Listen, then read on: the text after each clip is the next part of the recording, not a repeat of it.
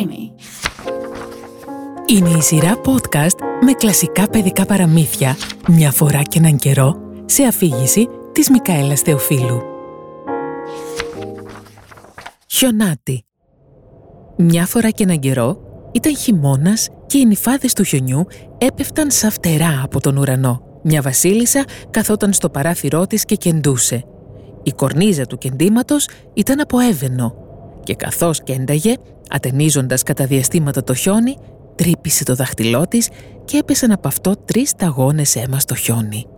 Και όταν είδε το πόσο λαμπερό και κόκκινο έμοιαζε, σκέφτηκε «Μακάρι να είχα ένα παιδί λευκό σαν το χιόνι, κόκκινο σαν το αίμα και μαύρο σαν τον έβαινο». Λίγο καιρό μετά απέκτησε μια κόρη με δέρμα λευκό, σαν χιόνι, χιλικόκκινα, σαν αίμα και μαλλιά μαύρα, σαν έβαινο και την ονόμασαν Χιονάτη. Και όταν γεννήθηκε, η βασίλισσα πέθανε. Αφού πέρασε ένας χρόνος, ο βασιλιάς παντρεύτηκε μια άλλη γυναίκα, όμορφη, αλλά περήφανη και αυταρχική, που δεν άντεχε να την ξεπερνάει κανείς σε ομορφιά. Είχε έναν μαγικό καθρέφτη και συνήθιζε να στέκεται μπροστά του, να κοιτάζει μέσα του και να λέει «Καθρέφτη, καθρεφτάκι μου, ποια είναι η πιο όμορφη από όλους» Και ο καθρέφτης απαντούσε «Εσύ είσαι η ωραιότερη από όλες» και ήταν ικανοποιημένη γιατί ήξερε ότι ο καθρέφτης έλεγε την αλήθεια. Τώρα η Χιονάτη γινόταν όλο και πιο όμορφη και όταν έγινε επτά χρονών ήταν όμορφη σαν το φως της ημέρας, πολύ πιο όμορφη από την ίδια τη βασίλισσα. Έτσι, μια μέρα, όταν η βασίλισσα πήγε στον καθρέφτη της και είπε «Καθρέφτη, καθρεφτάκι μου, ποια είναι η πιο όμορφη από όλες μας» Εκείνος απάντησε «Βασίλισσα, είσαι πολύ όμορφη είναι αλήθεια, αλλά η Χιονάτη είναι πιο όμορφη από σένα». Αυτό προκάλεσε μεγάλο σοκ στη βασίλισσα και εκείνη έγινε κίτρινη και πράσινη από φθόνο και από εκείνη την ώρα η καρδιά της στράφηκε εναντίον της χιονάτης και τη μίσησε. Και ο φθόνος και η περηφάνεια σαν άρρωστα ζυζάνια μεγάλωναν στην καρδιά της κάθε μέρα και πιο πολύ, ώσπου δεν είχε ησυχία μέρα και νύχτα. Τελικά φώναξε έναν κυνηγό και είπε «Πάρτε το παιδί στο δάσος για να μην την ξαναδώ. Πρέπει να τη θανατώσεις και να μου φέρεις την καρδιά της για απόδειξη». Ο κυνηγός συμφώνησε και την οδήγησε μακριά, αλλά όταν τράβηξε το μαχαίρι του για να τρυπήσει την αθώα καρδιά της χιονάτης, εκείνη άρχισε να κλαίει και να λέει «Ω καλέ μου κυνηγέ, μη μου πάρεις τη ζωή, θα φύγω στο άγριο δάσος και δεν θα ξαναγυρίσω ποτέ στο σπίτι». Και καθώς ήταν τόσο όμορφη, ο κυνηγός τη λυπήθηκε και είπε «Φύγε τότε καημένο παιδί» γιατί σκέφτηκε ότι τα άγρια ζώα θα την κατασπάραζαν σίγουρα και ήταν σαν να είχε φύγει ένα βάρος από την καρδιά του που δεν χρειάστηκε να τη θανατώσει ο ίδιος. Ακριβώς εκείνη τη στιγμή πέρασε τρέχοντας ένα μικρό αγριογούρουνο. Ο κυνηγός το έπιασε και το σκότωσε και βγάζοντας την καρδιά του την έφερε στη βασίλισσα για απόδειξη. Όταν η μικρή χιονάτη βρέθηκε ολομόναχη στο άγριο δάσος, ένιωσε γεμάτη τρόμο. Φοβόταν ακόμα και τα φύλλα στα δέντρα και δεν ήξερε τι να κάνει για να ηρεμήσει τότε άρχισε να τρέχει πάνω από τις κοφτερές πέτρες και μέσα από τους αγκαθωτούς θάμνους και τα άγρια θηρία την ακολουθούσαν χωρίς όμως να της κάνουν κακό. Έτρεχε μέχρι να κουραστούν τα πόδια της και όταν ήρθε το βράδυ έφτασε σε ένα μικρό σπίτι και μπήκε μέσα για να ξεκουραστεί. Όλα εκεί ήταν πολύ μικρά, αλλά πολύ όμορφα και καθαρά. Το τραπεζάκι ήταν στρωμένο και σκεπασμένο με ένα λευκό πανί επτά μικρά πιάτα, επτά μαχαιροπύρουνα και ποτήρια. Δίπλα στον τοίχο υπήρχαν επτά κρεβατάκια, το ένα δίπλα στο άλλο, σκεπασμένα με καθαρά λευκά παπλώματα. Η χιονάτη, πολύ πεινασμένη και διψασμένη, έφαγε από κάθε πιάτο λίγο χυλό και ψωμί και ήπια από κάθε ποτηράκι μια σταγόνα κρασί για να μην αδειάσει τελείως κάποια μερίδα. Μετά από αυτό ένιωσε τόσο κουρασμένη που ξάπλωσε σε ένα από τα κρεβάτια, αλλά δεν χωρούσε. Το ένα ήταν πολύ μακρύ, ένα άλλο πολύ κοντό, αλλά τελικά το έβδομο ήταν ακριβώς το σωστό. Κι έτσι ξάπλωσε πάνω του και αποκοιμήθηκε. Όταν νύχτωσε πολύ, οι ιδιοκτήτες του σπιτιού επέστρεψαν στο σπίτι. Ήταν επτά νάνοι, των οποίων το επάγγελμα ήταν να σκάβουν υπόγεια ανάμεσα στα βουνά. Όταν άναψαν τα επτά κεριά τους και ήταν αρκετά φωτεινά στο σπιτάκι, είδαν ότι κάποιος έπρεπε να είχε μπει μέσα, καθώς όλα δεν ήταν στην ίδια τάξη με αυτή που τα είχαν αφήσει. Ο πρώτος είπε «Ποιος καθόταν στο καρεκλάκι μου» Ο δεύτερος είπε «Ποιος έτρωγε από το πιάτο μου» Ο τρίτος είπε «Ποιος έτρωγε το καρβέλι μου» Ο τέταρτος είπε «Ποιος δοκίμασε το χυλό μου» Ο πέμπτος είπε «Ποιος χρησιμοποίησε το μικρό μου πυρούνι» Ο έκτος είπε «Ποιος έκοβε με το μικρό μου μαχαίρι» Ο έβδομος είπε «Ποιος έπινε από το μικρό μου ποτήρι» Τότε ο πρώτος, κοιτάζοντας γύρω του, είδε ένα βαθούλωμα στο κρεβάτι του και φώναξε «Ποιος έχει ξαπλώσει στο κρεβάτι μου» Και οι άλλοι ήρθαν τρέχοντας και φώναξαν «Κάποιος ήταν και στα δικά μας κρεβάτια» Όταν όμως ο έβδομος κοίταξε το κρεβάτι του, είδε τη μικρή χιονάτη να κοιμάται εκεί. Τότε το είπε στους άλλους, οι οποίοι ήρθαν τρέχοντας, φωνάζοντας από την έκπληξή τους και κρατώντας ψηλά τα επτά κεριά τους για να ρίξουν φως στη χιονάτη.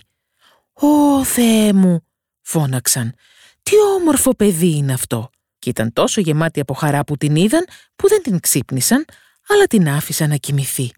Και ο έβδομος νάνος κοιμήθηκε με τους συντρόφους του μια ώρα κάθε φορά με τον καθένα μέχρι που πέρασε η νύχτα. Όταν ξημέρωσε και η χιονάτη ξύπνησε και είδε τους επτά νάνους, φοβήθηκε πολύ. Αλλά εκείνοι ήταν πολύ φιλικοί και τη ρώτησαν πώς τη λένε. Και τους είπε. Και μετά τη ρώτησαν πώς βρέθηκε στο σπίτι τους και τους διηγήθηκε πως η μητριά της ήθελε να τη θανατώσουν και πως ο κυνηγός της χάρισε τη ζωή και πως έτρεχε όλη μέρα ώσπου επιτέλους βρήκε το σπιτάκι τους. Τότε οι νάνοι της είπαν «Αν μας φυλάξεις στο σπίτι μας, αν μαγειρέψεις, αν πλύνεις, αν στρώσεις τα κρεβάτια, αν ράψεις και πλέξεις και αν κρατήσεις τα πάντα τακτοποιημένα και καθαρά, μπορείς να μείνεις μαζί μας και δεν θα σου λείψει τίποτα». «Με μεγάλη μου χαρά», είπε η Χιονάτη και έτσι έμεινε και κράτησε το σπίτι σε τάξη. Το πρωί οι νάνοι πήγαιναν στο βουνό για να σκάψουν για χρυσό, το βράδυ επέστρεφαν στο σπίτι και το δείπνο τους έπρεπε να είναι έτοιμο για αυτούς. Όλη την ημέρα η κοπέλα έμενε μόνη της και οι καλοί νάνοι την προειδοποιούσαν λέγοντας «Πρόσεχε τη μητριά σου, σύντομα θα καταλάβει ότι είσαι εδώ, μην αφήσεις κανέναν να μπει στο σπίτι». Η βασίλισσα, αφού βεβαιώθηκε ότι η χιονάτη δεν ζούσε πια, όπως νόμιζε, ένιωθε απόλυτα σίγουρη ότι τώρα ήταν η πρώτη και η ωραιότερη και έτσι πήγε στον καθρέφτη της και είπε «Καθρέφτη, καθρεφτάκι μου, ποια είναι η πιο όμορφη στον κόσμο» Και ο καθρέφτης απάντησε «Βασίλισσα, εσύ έχεις σπάνια ομορφιά, αλλά η χιονάτη που ζει στο φαράγγι με τα επτά ανθρωπάκια είναι χίλιες φορές πιο όμορφη. Τότε η βασίλισσα θύμωσε πολύ, γιατί ο καθρέφτης έλεγε πάντα την αλήθεια και ήξερε ότι ο κυνηγός πρέπει να την εξαπάτησε και ότι η χιονάτη ζούσε ακόμα. Άρχισε λοιπόν να σκέφτεται πώς θα κατάφερνε να την αποτελειώσει γιατί όσο δεν ήταν η ωραιότερη στη χώρα, ο φθόνος της δεν θα την άφηνε να ησυχάσει. Τελικά σκέφτηκε ένα σχέδιο, έβαψε το πρόσωπό της και ντύθηκε σαν μια γριά πλανόδια ώστε να μην την αναγνωρίσει κανείς. Με αυτή τη μεταμφίεση διέσχισε τα επτά βουνά, ώσπου έφτασε στο σπίτι των επτά μικρών νάνων, χτύπησε την πόρτα και φώναξε. «Τα πιο όμορφα καλούδια, τα καλύτερα πράγματα πουλάω!» Η χιονάτη κρυφοκοίταξε από το παράθυρο και φώναξε. «Καλημέρα καλή μου γυναίκα, τι έχεις να πουλήσεις» «Εκλεκτά εμπορεύματα», απάντησε εκείνη, «δαντέλες όλων των χρωμάτων» και σήκωσε ένα κομμάτι που ήταν υφασμένο από πολύχρωμο μετάξι. «Δεν χρειάζεται να διστάσω να αφήσω να μπει μέσα αυτή η καλή γυναίκα», σκέφτηκε η Χιονάτη και ξεκλείδωσε την πόρτα και αγόρασε την όμορφη δαντέλα. «Τι όμορφη που είσαι, παιδί μου», είπε η γριά. «Έλα να σου φτιάξω τη δαντέλα σωστά». Η χιονάτη, χωρίς να υποψιάζεται τίποτα, σηκώθηκε μπροστά της και την άφησε να της δέσει την καινούρια δαντέλα. Αλλά η γριά την έδεσε τόσο γρήγορα και σφιχτά που της πήρε την ανάσα και έπεσε κάτω σαν νεκρή. «Τώρα πια δεν είσαι η ωραιότερη», είπε η γριά καθώς απομακρυνόταν βιαστικά. Λίγο αργότερα, προς το βράδυ, οι επτά νάνοι γύρισαν στο σπίτι και είδαν έντρομη την αγαπημένη τους Σιωνάτη να κοίταται στο έδαφος ανέστητη. Τη σήκωσαν και όταν είδαν πόσο σφιχτά ήταν δεμένη, έκοψαν τη δαντέλα. Τότε άρχισε να ανασένει και σιγά σιγά επανήλθε. Όταν οι νάνοι άκουσαν τι είχε συμβεί, είπαν «Η γριά πλανόδια δεν ήταν άλλη από την κακιά βασίλισσα. Πρέπει να προσέχεις, να μην αφήνεις κανένα να μπαίνει στο σπίτι όταν λείπουμε». Και όταν η κακιά γυναίκα πήγε στο σπίτι της, πήγε στον καθρέφτη της και είπε «Καθρέφτη, καθρεφτάκι μου, ποια είναι η πιο όμορφη στον κόσμο» Και ο καθρέφτης απάντησε όπως και πριν «Βασίλισσα, εσύ έχεις σπάνια ομορφιά, αλλά η χιονάτη που ζει στο φαράγγι με τα επτά ανθρωπάκια είναι χίλιες φορές πιο όμορφη». Όταν το άκουσε αυτό, έμεινε τόσο έκπληκτη που όλο το αίμα έφυγε από την καρδιά της γιατί κατάλαβε ότι η χιονάτη πρέπει να ζει ακόμα. «Αλλά τώρα», είπε, «θα σκεφτώ κάτι που θα την καταστρέψει». Και με μαγεία έφτιαξε μια δηλητηριασμένη χτένα. Μετά ντύθηκε για να μοιάζει με μια άλλη διαφορετική γριά γυναίκα. Πήγε λοιπόν πέρα από τα επτά βουνά και έφτασε στο σπίτι των επτά νάνων. Χτύπησε την πόρτα και φώναξε «Καλή πραμάτια πουλάω! Καλή πραμάτια πουλάω!» Η χιονάτη κοίταξε έξω και είπε «Φύγε! Δεν πρέπει να αφήσω κανένα να μπει!» «Μα δεν σου απαγορεύεται να κοιτάξεις!» είπε η γριά, βγάζοντας την δηλητηριασμένη χτένα και κρατώντας την ψηλά. Αυτό άρεσε τόσο πολύ στο φτωχό παιδί που μπήκε στον πειρασμό να ανοίξει την πόρτα και όταν αγόρασε τη χτένα η γριά είπε «Τώρα τα μαλλιά σου θα χτενιστούν σωστά». Η φτωχή χιονάτη, αγνοώντας το κακό, άφησε τη γριά να κάνει ό,τι ήθελε, αλλά μόλις η χτένα μπήκε στα μαλλιά της, το δηλητήριο άρχισε να δρά και το φτωχό κορίτσι έπεσε ανέστητο. «Αυτό είναι το τέλος σου, πρότυπο ομορφιάς», είπε η κακιά γυναίκα και έφυγε. Για καλή της τύχη πλησίαζε πια το βράδυ και οι επτά μικροί νάνοι γύρισαν στο σπίτι.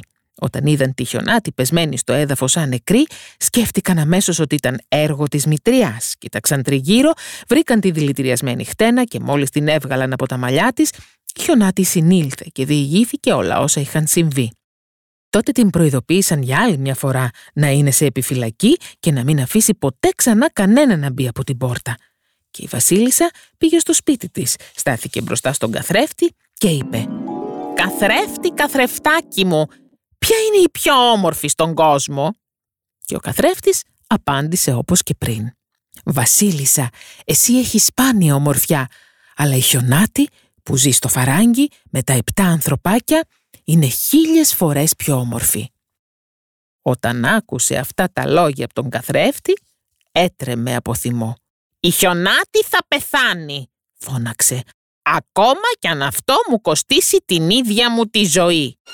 Και τότε πήγε σε ένα μυστικό μοναχικό δωμάτιο όπου δεν ήταν πιθανό να έρθει κανείς και εκεί έφτιαξε ένα δηλητηριώδες μήλο. Ήταν πανέμορφο στην όψη, ήταν λευκό με κόκκινο χρώμα, ώστε όποιος το έβλεπε να το λαχταρούσε. Όποιος όμως έτρωγε έστω και λίγο από αυτό, θα πέθαινε. Όταν το μήλο ήταν έτοιμο, έβαψε το πρόσωπό της και ντύθηκε σαν χωριάτισα και πήγε πέρα από τα επτά βουνά, εκεί όπου ζούσαν οι επτά νάνοι. Και όταν χτύπησε την πόρτα, η χιονάτη έβγαλε το κεφάλι της έξω από το παράθυρο και είπε δεν τολμώ να αφήσω κανένα να μπει. Οι επτά νάνοι μου είπαν να μην το κάνω.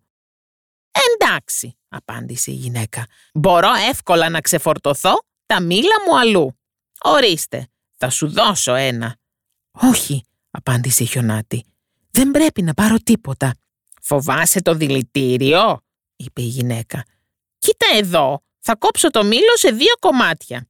Εσύ θα πάρεις την κόκκινη πλευρά, εγώ θα πάρω την άσπρη γιατί το μήλο ήταν τόσο πονηρά φτιαγμένο που όλο το δηλητήριο βρισκόταν στο κόκκινο μισό του. Η χιονάτη λαχταρούσε το όμορφο μήλο και καθώς είδε τη χωριατοπούλα να τρώει ένα κομμάτι του δεν μπορούσε πια να συγκρατηθεί και άπλωσε το χέρι της και πήρε το άλλο μισό. Αλλά μόλις έβαλε μια μπουκιά από αυτό στο στόμα της έπεσε στη γη νεκρή.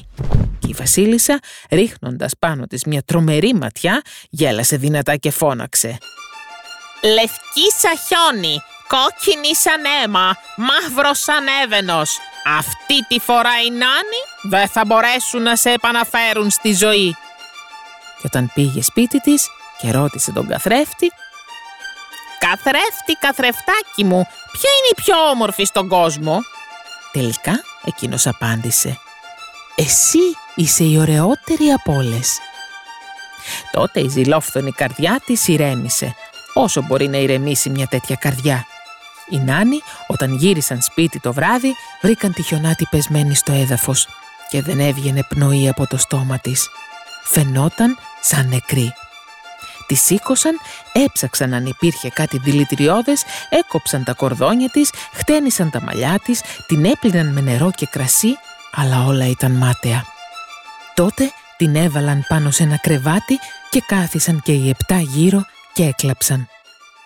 Ωστόσο, έμοιαζε ακόμα σαν να ζούσε, με τα όμορφα κοκκινοπά μαγουλά της. Έτσι έφτιαξαν ένα γυάλινο κρεβάτι ώστε να φαίνεται από όλες τις πλευρές. Την έβαλαν μέσα σε αυτό και έγραψαν με χρυσά γράμματα πάνω του το όνομά της και ότι ήταν κόρη του βασιλιά. Ύστερα έστησαν το κρεβάτι στο βουνό και ένας από αυτούς έμενε πάντα δίπλα του για να την προσέχει. Για πολύ καιρό η χιονάτη ήταν ξαπλωμένη, αλλά έμοιαζε σαν να κοιμόταν, γιατί ήταν ακόμα άσπρη σαν το χιόνι, κόκκινη σαν το αίμα και τα μαλλιά της μαύρα σαν τον έβαινο. Έτυχε όμως μια μέρα ένας γιος του βασιλιά να περάσει καβάλα από το δάσος και να φτάσει στο σπίτι των νάνων που ήταν κοντά του. Είδε πάνω στο βουνό το κρεβάτι και μέσα σε αυτό την όμορφη χιονάτη και διάβασε τη χρυσή επιγραφή. Τότε είπε στους νάνους «Δώστε μου το κρεβάτι και θα σας δώσω ό,τι θέλετε για αντάλλαγμα». Αλλά οι νάνοι του είπαν ότι δεν μπορούσαν να το αποχωριστούν ούτε για όλο το χρυσάφι του κόσμου. Εκείνος όμως είπε «Σας οικετεύω να μου το δώσετε, γιατί δεν μπορώ να ζήσω χωρίς να βλέπω τη χιονάτη. Αν συμφωνήσετε θα σας κάνω μεγάλες τιμές και θα σας φροντίζω σαν αδέλφια μου». Όταν τα άκουσαν αυτά, οι καλοί μικροί νάνοι τον λυπήθηκαν και του έδωσαν το κρεβάτι με τη χιονάτη και ο γιος του βασιλιά κάλεσε τους υπηρέτες του και τους είπε να το μεταφέρουν στους ώμους τους. Έτυχε όμως καθώς προχωρούσαν να σκοντάψουν πάνω σε ένα θάμνο και με το κούνημα το κομμάτι του δηλητηριασμένου μήλου πετάχτηκε από το λαιμό της χιονάτης. Δεν άργησε να ανοίξει τα μάτια της. Πέταξε το κάλυμα του κρεβατιού και κάθισε όρθια ζωντανή και υγιής. «Θεέ μου, πού βρίσκομαι» φώναξε ο γιος του βασιλιά απάντησε γεμάτος χαρά. «Είσαι κοντά μου» και διηγούμενος όλα όσα είχαν συμβεί, είπε «Θα προτιμούσα να έχω εσένα από οτιδήποτε άλλο στον κόσμο. Έλα μαζί μου στο κάστρο του πατέρα μου και θα γίνεις γυναίκα μου». Και η Χιονάτη πήγε μαζί του και ο γάμος τους έγινε με λαμπρότητα και μεγαλοπρέπεια. Αλλά και η κακιά μητριά της Χιονάτης ήταν καλεσμένη στη γιορτή. Ντύθηκε λοιπόν με όμορφα ρούχα και πήγε στον καθρέφτη της και είπε «Καθρέφτη, καθρεφτάκι μου, ποια είναι η πιο όμορφη στον κόσμο» Ο καθρέφτης απάντησε «Ω βασίλισσα, αν και είσαι σπάνιας ομορφιάς, η νεαρή νύφη είναι χίλιες φορές πιο όμορφη». Η μητριά έμεινε με το θυμό της και η χιονάτη με τον πρίγκιπα έζησαν καλά και εμείς καλύτερα.